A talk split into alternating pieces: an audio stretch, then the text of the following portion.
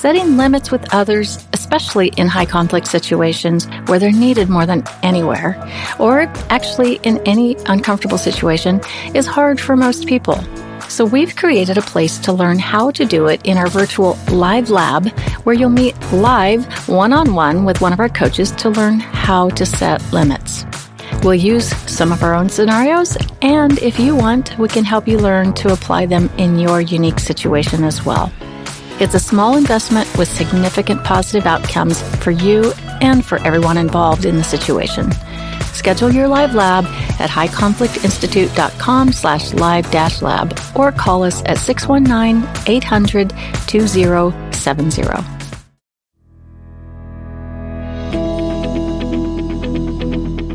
Welcome to It's All Your Fault on True Story FM, the one and only podcast dedicated to helping you identify and deal with the most challenging human interactions, those with someone who may have a high conflict personality.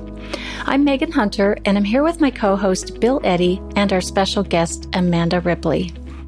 We are the co founders of the High Conflict Institute in San Diego, California. Today, our format is slightly different as I'm actually on the road and unable to participate in the discussion, unfortunately.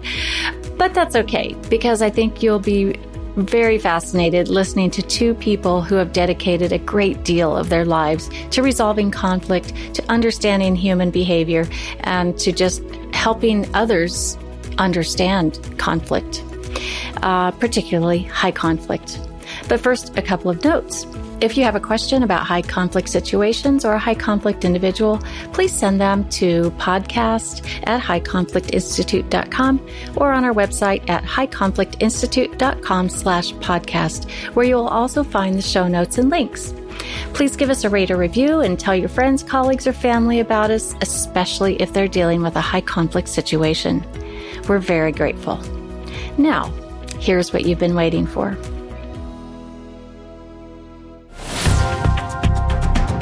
I'm so very pleased to welcome Amanda Ripley to It's All Your Fault podcast.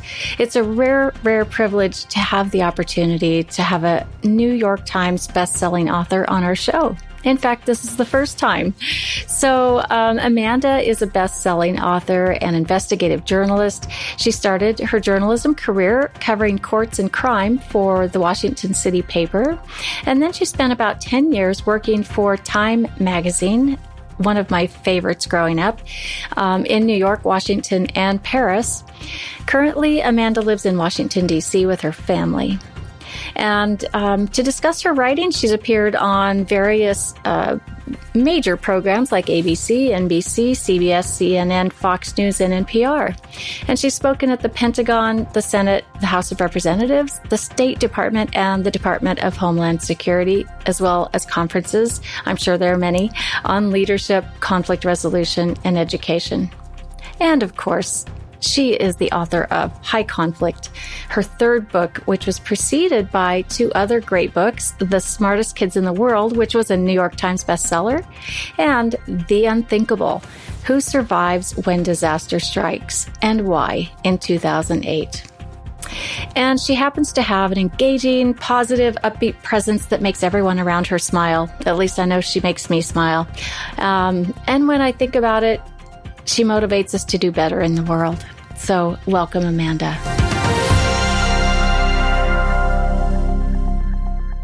Amanda, welcome to the show. You've had a powerful career as a New York Times bestselling author and an investigative journalist. Can you tell us briefly what led you to this career? Sure. Thanks for having me, Bill. I'm really glad to be here with you. Um, excited for this conversation. So, I was a journalist for 20 years, and then about six years ago, I started feeling like something was going on in the country that I did not understand. And it was deeply unsettling.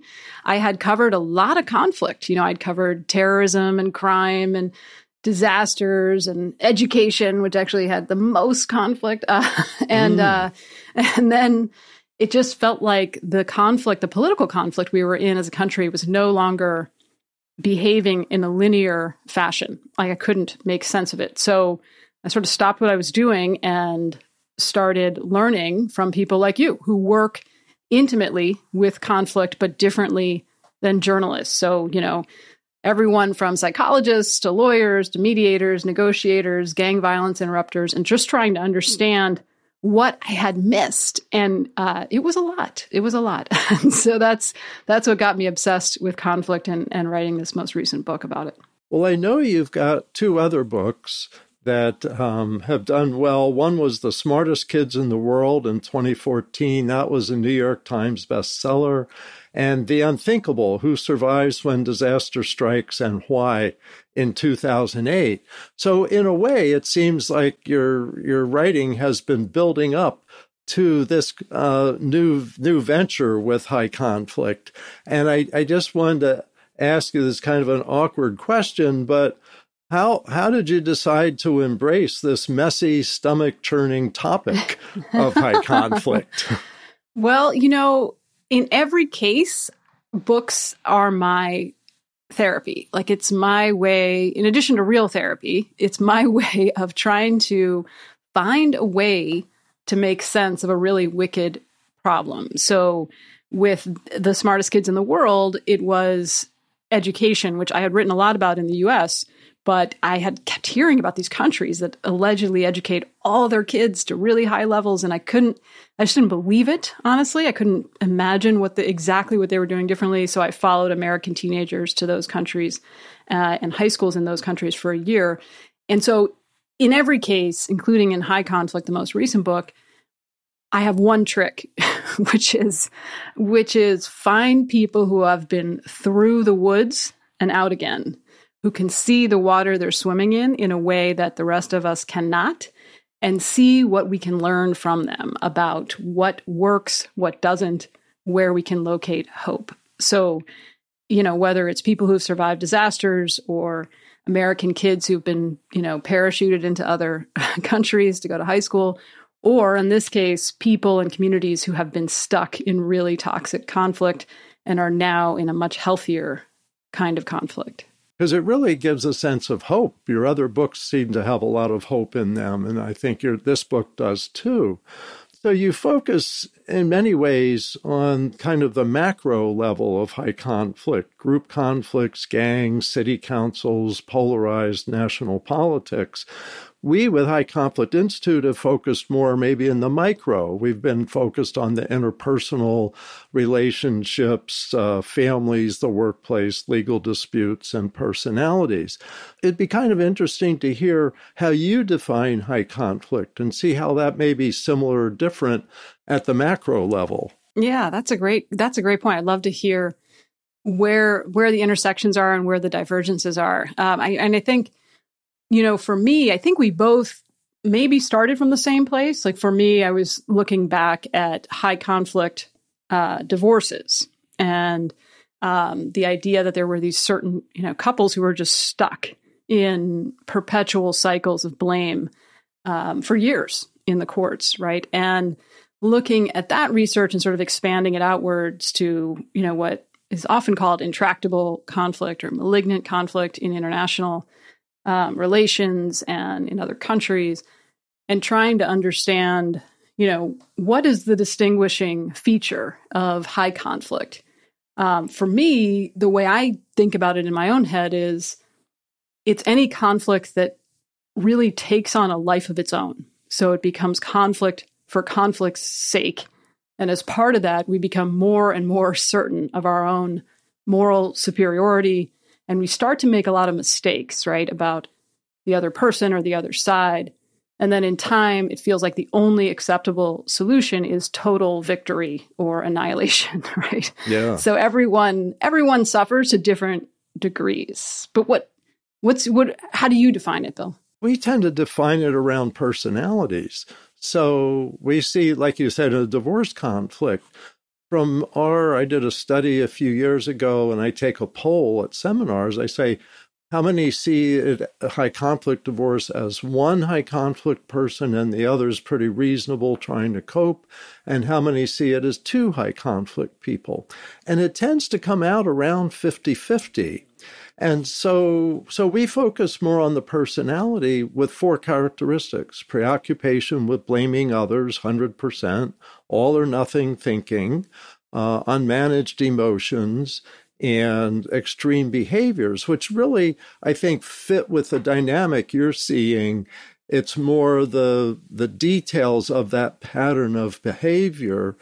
And I think you're I like to call it macro view, you see the conflict itself as having a life of its own.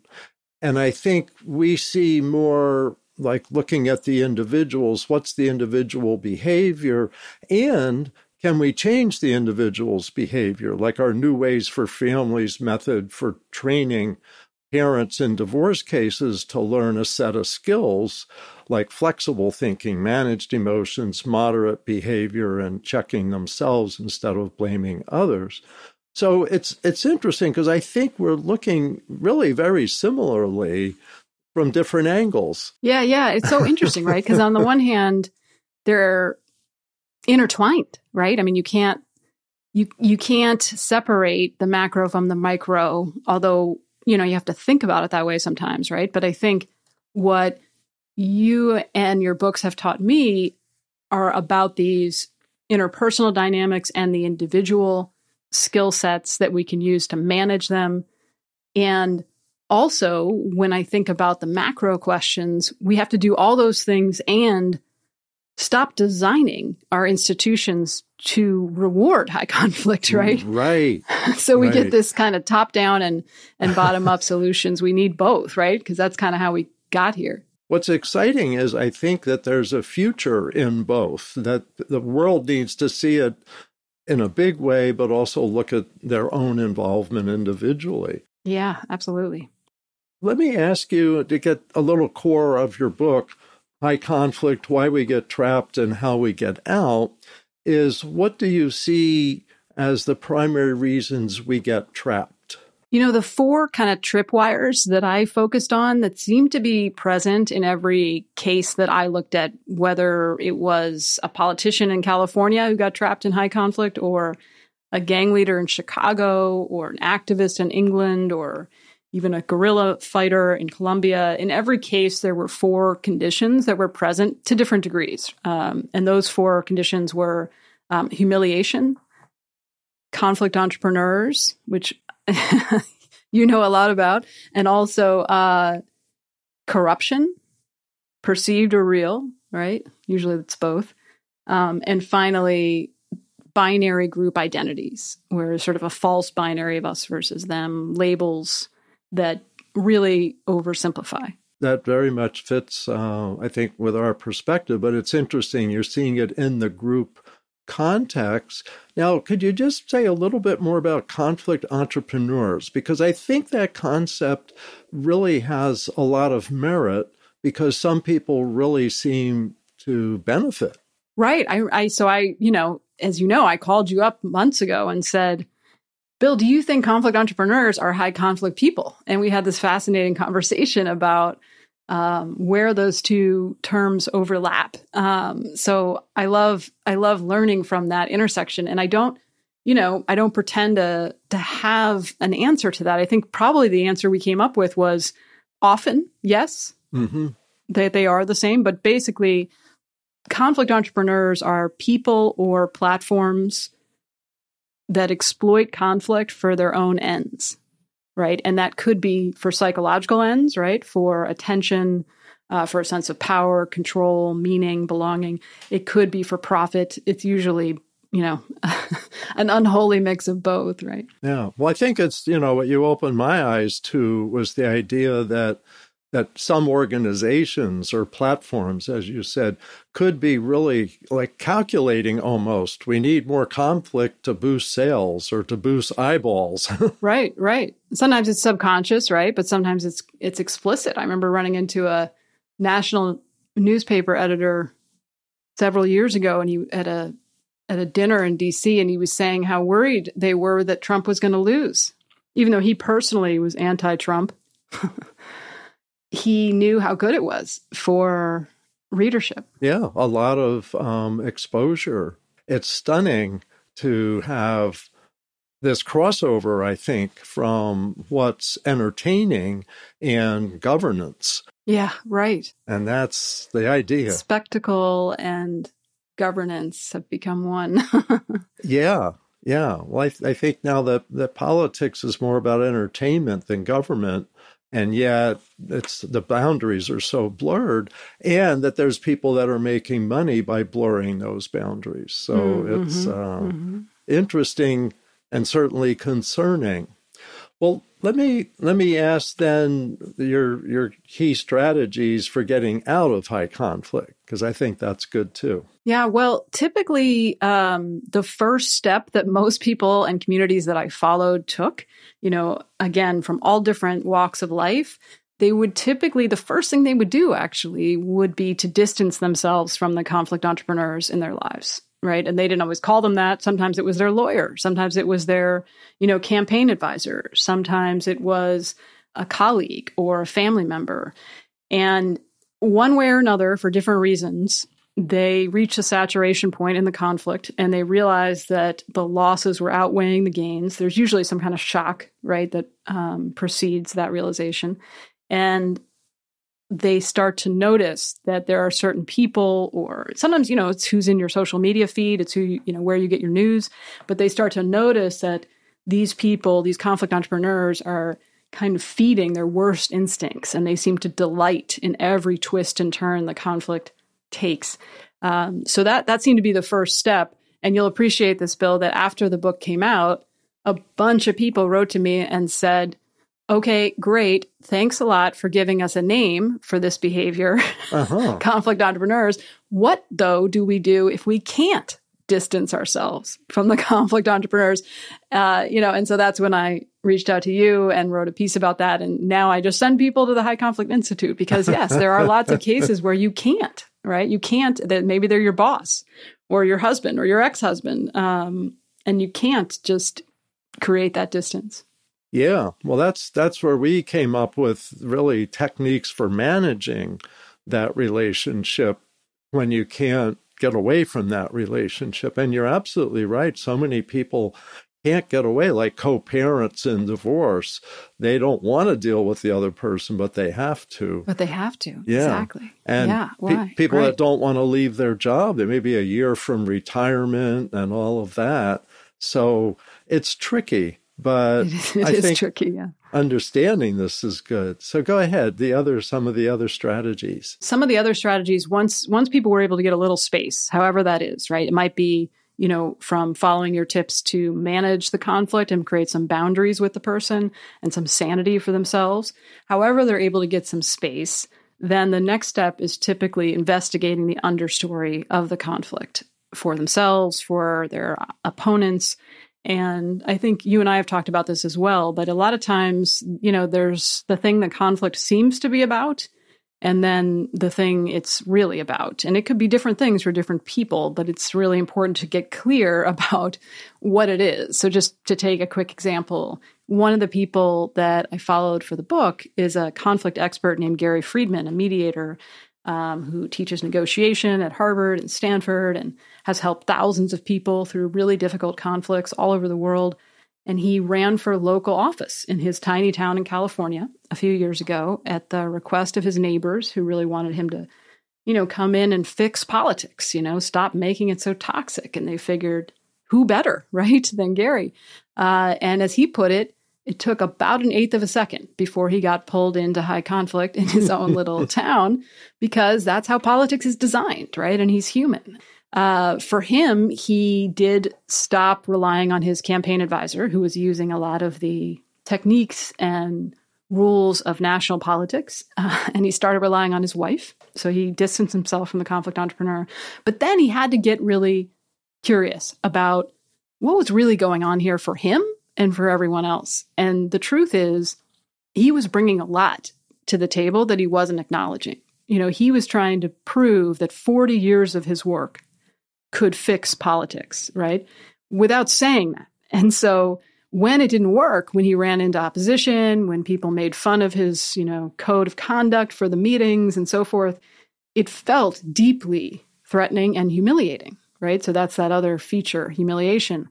And that's where we get into real trouble, right? But at least he had to understand that for himself so that he could let go of some of the petty fights that he didn't really need to have and have the right fights that he really needed to have. Um, because as you know, in high conflict, we often have a lot of the wrong fights with the wrong people at the wrong time, which means we're not having the right fight, right? That we really do need to have, the kind of conflict that makes us stronger. Yeah, and that's a really good point. That conflict itself isn't bad. That the conflict right. may help us lead to something new and better, but high conflict, that's where you get into trouble. Any more strategies? Well, another thing he did was he that he really tried to rehumanize himself mm. and other people. But that meant one of the things that comes up again and again when I hear from leaders right now, whether they're superintendents or pastors or uh, politicians, they're all really struggling, as you as you know, uh, in in high conflict in different ways, and their instinct, their intuition, when they have to make an unpopular decision right now, is to be incredibly certain and stoic. Never let them see you sweat. Right, um, build a wall right? That's our intuition in conflict and totally understandable, right? You don't want to expose yourself to attack. But in reality, our intuition almost always makes high conflict worse. It's an amazing rule of thumb. Yes. I see over and over again, right? Um, so in Gary's case, he had to reveal just 10%, not 100%, but reveal some of his humanity and admit when he didn't know the right answer, when he wasn't sure how to vote on something, but he was going to do this, this is what he was going to do, and here's why. But he could appreciate the other side's argument, and he was, you know, he he was struggling, and just admitting that made him much more human, and therefore harder to dehumanize for his opponents. Yeah, that's a really good good point. What we find ourselves often saying is you have to do the opposite of what you feel like doing. Yes, and so exactly. It's it's stunning that that's the dynamics of this, and and I think just really helpful that you that you figured that out, but with what you were seeing. So, like for you, it's the opposite. Is you have to spend more time with conflict entrepreneurs or high conflict people, right, to understand them better. Is that an example? Yeah. Well, I think what we've learned is to not kind of like like judo or something is the negative energy coming at us is spin it around back towards them. Oh. and and instead of when they're coming at us you know you're an idiot bill you don't know what you're doing is to respond with wow it sounds like you're really frustrated. Tell me more. What's frustrating uh, yes, you? yes tell me more. And yes. that's something i know you you've got in some of your writing is is to go deeper and then you get more of what's really going on, which leads me to my next question, which is you're a great storyteller in your book, and I think in all your writing. And one of your book's chapters is titled Complicating the Narrative. And in there, you told a story of how some liberals and conservatives learned to understand and like each other. So, if you could explain complicating the narrative and tell us that story first of all, I love that idea of like the jujitsu of like taking the negative energy and turning it, deflecting it. Um, tell me more is one of the go to questions that um, I now train journalists on mm-hmm. to just have in their pocket, especially when you find yourself feeling really put off mm-hmm. by what someone has just told you in an interview. Mm-hmm. Now, this is, you know, assuming it's not a live interview, but when someone says something like really offensive, your instinct, my instinct is just to shut it down. Like I just mm-hmm. want to, I don't want to, or I want to shut them down, right? Just verbally. And, and in fact, what is way more powerful is to say, tell me more. Tell me more about that. Like, how did you come to that? I'm so curious, you know, and it takes a lot of practice uh, because it's not, it's not intuitive, but I, I, swear it has changed my life. Those three words, um, and uh, we now it's on my wall. It's one of the oh. questions we ask in conflict for uh, fantastic for the work I do now. That that just really it doesn't you know it doesn't always lead to deeper revelations, but it always leads to better outcomes than the alternatives. It, cal- it, calm, it calms the conflict Yeah, it's unexpected. It, you you step out of the dance, right? And and it takes the other person by surprise. So you have to mean it is the hardest part, I think. Um, right. Right. well, actually, you don't have to mean it. You can just you do to, it, and yeah. then then you, as long as you're listening, then you do start to mean it. Yeah, you can kind of get ahead of it and then catch up. Yeah. Yeah. You know, we, we, I, I worked in alcohol and drug treatment for a few years. And one of the sayings they had is fake it till you make it. and I think it's worth faking interest and curiosity because then you'll become interested and curious. And that's, I know, one of the themes that you like to promote. Yeah, yeah, yeah. Yeah. Oh, I love that. Um, so yeah, sorry to answer your question. Yeah, complicating, complicating the, narrative. the, narrative. What does that mean? And yeah, yeah. So there's a place at Columbia University, a lab called the Difficult Conversations Lab, um, which is run by a professor named Peter Coleman and his colleagues, and they have run over 500 people through you know awkward, tense conversations about hot button controversial issues like gun control and abortion over many years. And then they record those encounters and study them all kinds of ways. And they basically found there's, you know, roughly two categories of conversations. One are the kinds of conversations that go pretty badly, right? That get stuck. Um, and people leave, you know, more annoyed and unsatisfied than they came in. They just experience one or two negative emotions over and over. And then there's another category of conversations which people did experience negative emotions. They experience anger, frustration, but then they have flashes of curiosity, maybe even humor, back to anger, maybe a flash of understanding. So it's like a whole galaxy of emotion.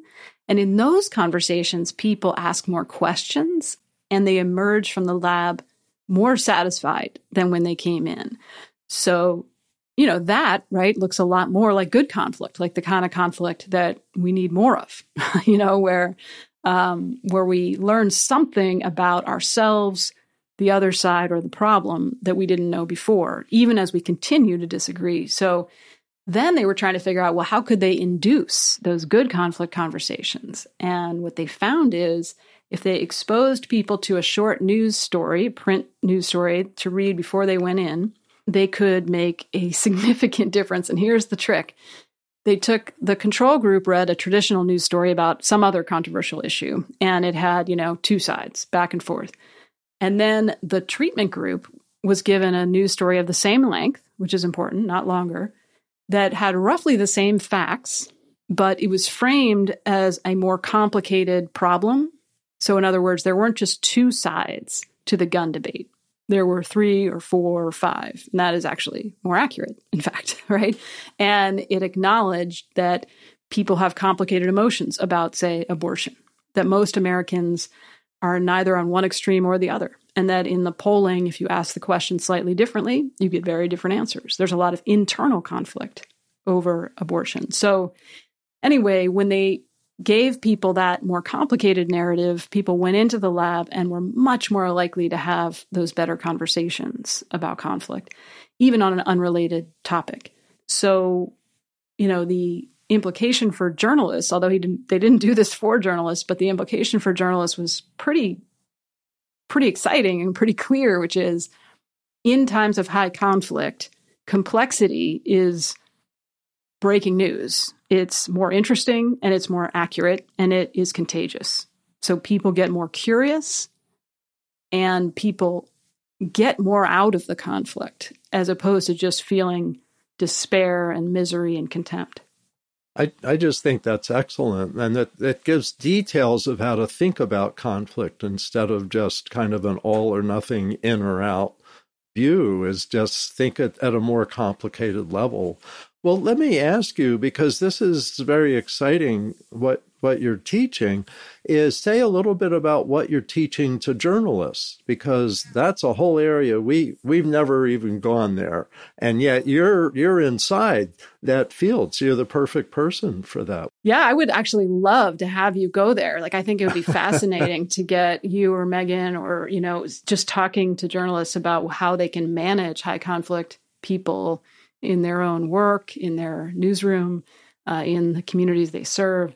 Um, so so yeah so what we do so with my colleague this all started with a nonprofit called the solutions journalism network and they're the ones who asked me to write this piece which was called complicating the narrative which is how i found out about the difficult conversations lab and sort of started me down this path and after that piece came out a bunch of newsrooms reached out to them and said hey could you train us in some of these skills so we could cover conflict more effectively and to their credit solutions journalism was like, sure. And they um, they they created a curriculum with uh, a TV and radio journalist who's incredibly talented, named Helene Biandudi Hofer, and she trained you know over a thousand journalists on sort of deep listening skills and asking different questions, like you know saying "Tell me more," that kind of thing.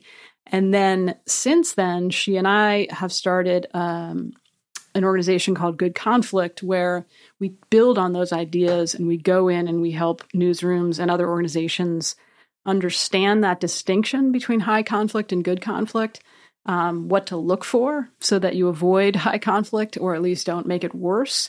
And then also how to map the conflicts that your community is, facing, right? Because that's not something that that's something that researchers often do in, in high conflict, but not something that journalists do.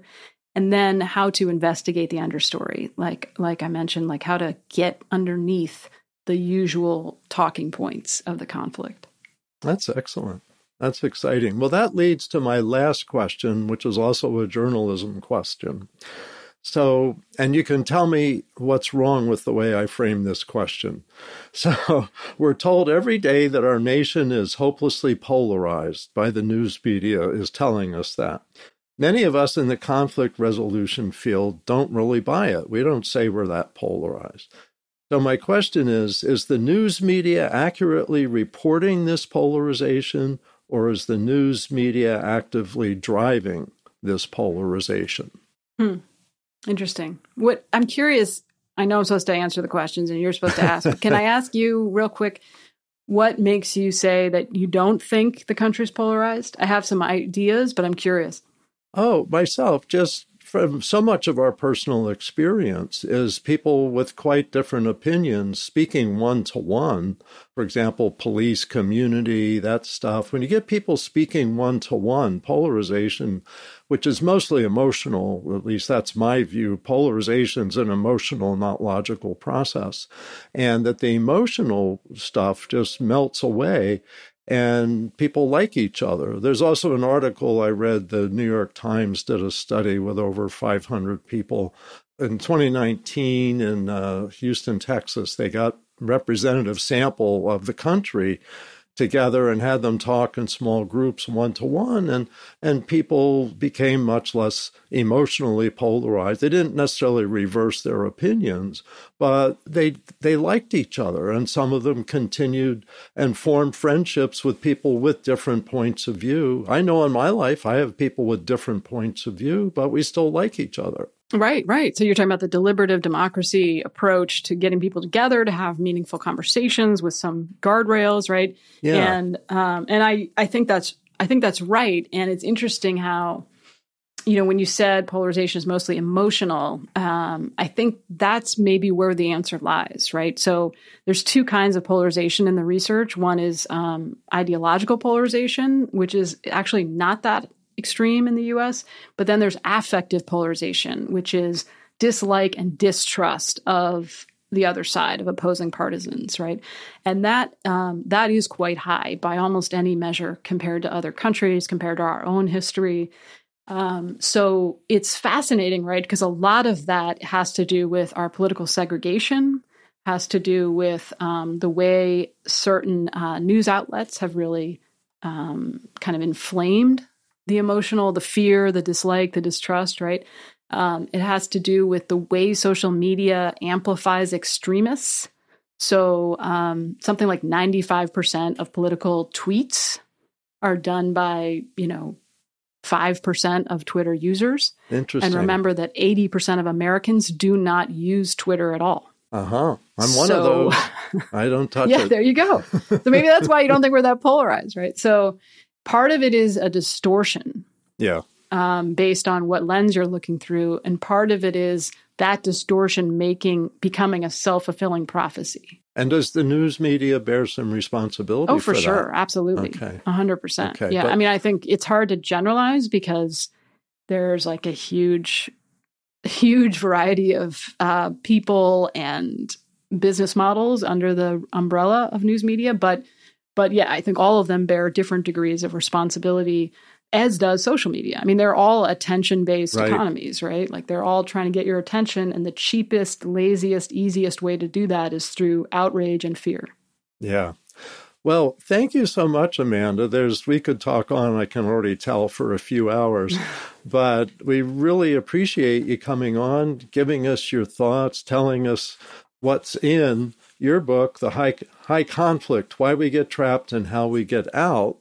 And I I just personally want to recommend it. It's it's great storytelling as well as making the key points that we really agree with. We need to reduce the high conflict in the world and still have conflict. What do you call it? Good conflict. Good conflict, yes. Well, thank you, Bill. I'm very grateful to be in conversation with you and for all of your generous help and wisdom over the past couple of years. So I really appreciate the work that you're doing.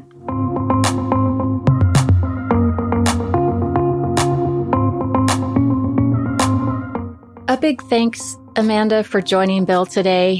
What a fascinating conversation. I, I'm sure our listeners enjoyed this very much. So we're very grateful to have had you on our show and, and grateful for the time that you spent talking with us and sharing your information and wisdom with our listeners.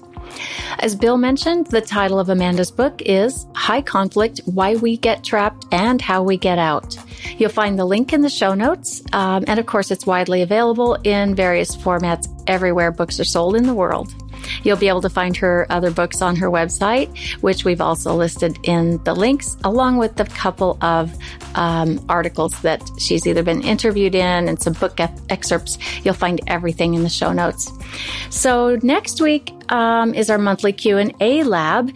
We'll answer two questions. One from a parent who's dealing with a high conflict 19 year old son with violent, aggressive behaviors and who wants her to admit to abuse in his childhood that actually didn't happen. And second, we'll answer a question about what to do in a group with a high conflict individual, particularly in a group where everything is meant to be equal how to handle the paranoia and other high conflict behaviors, including being erased from the group and from social media memory. So send your questions to podcast at highconflictinstitute.com or submit them to highconflictinstitute.com slash podcast. Tell your friends about us, and we'd be very grateful if you'd leave a review wherever you listen to our podcast. Until next week, have a great one and keep learning about high conflict behavior so you can handle it in your life and keep striving toward the missing piece. It's All Your Fault is a production of True Story FM. Engineering by Andy Nelson. Music by Wolf Samuels, John Coggins, and Ziv Moran. Find the show, show notes, and transcripts at truestory.fm or highconflictinstitute.com slash podcast. If your podcast app allows ratings and reviews, please consider doing that for our show.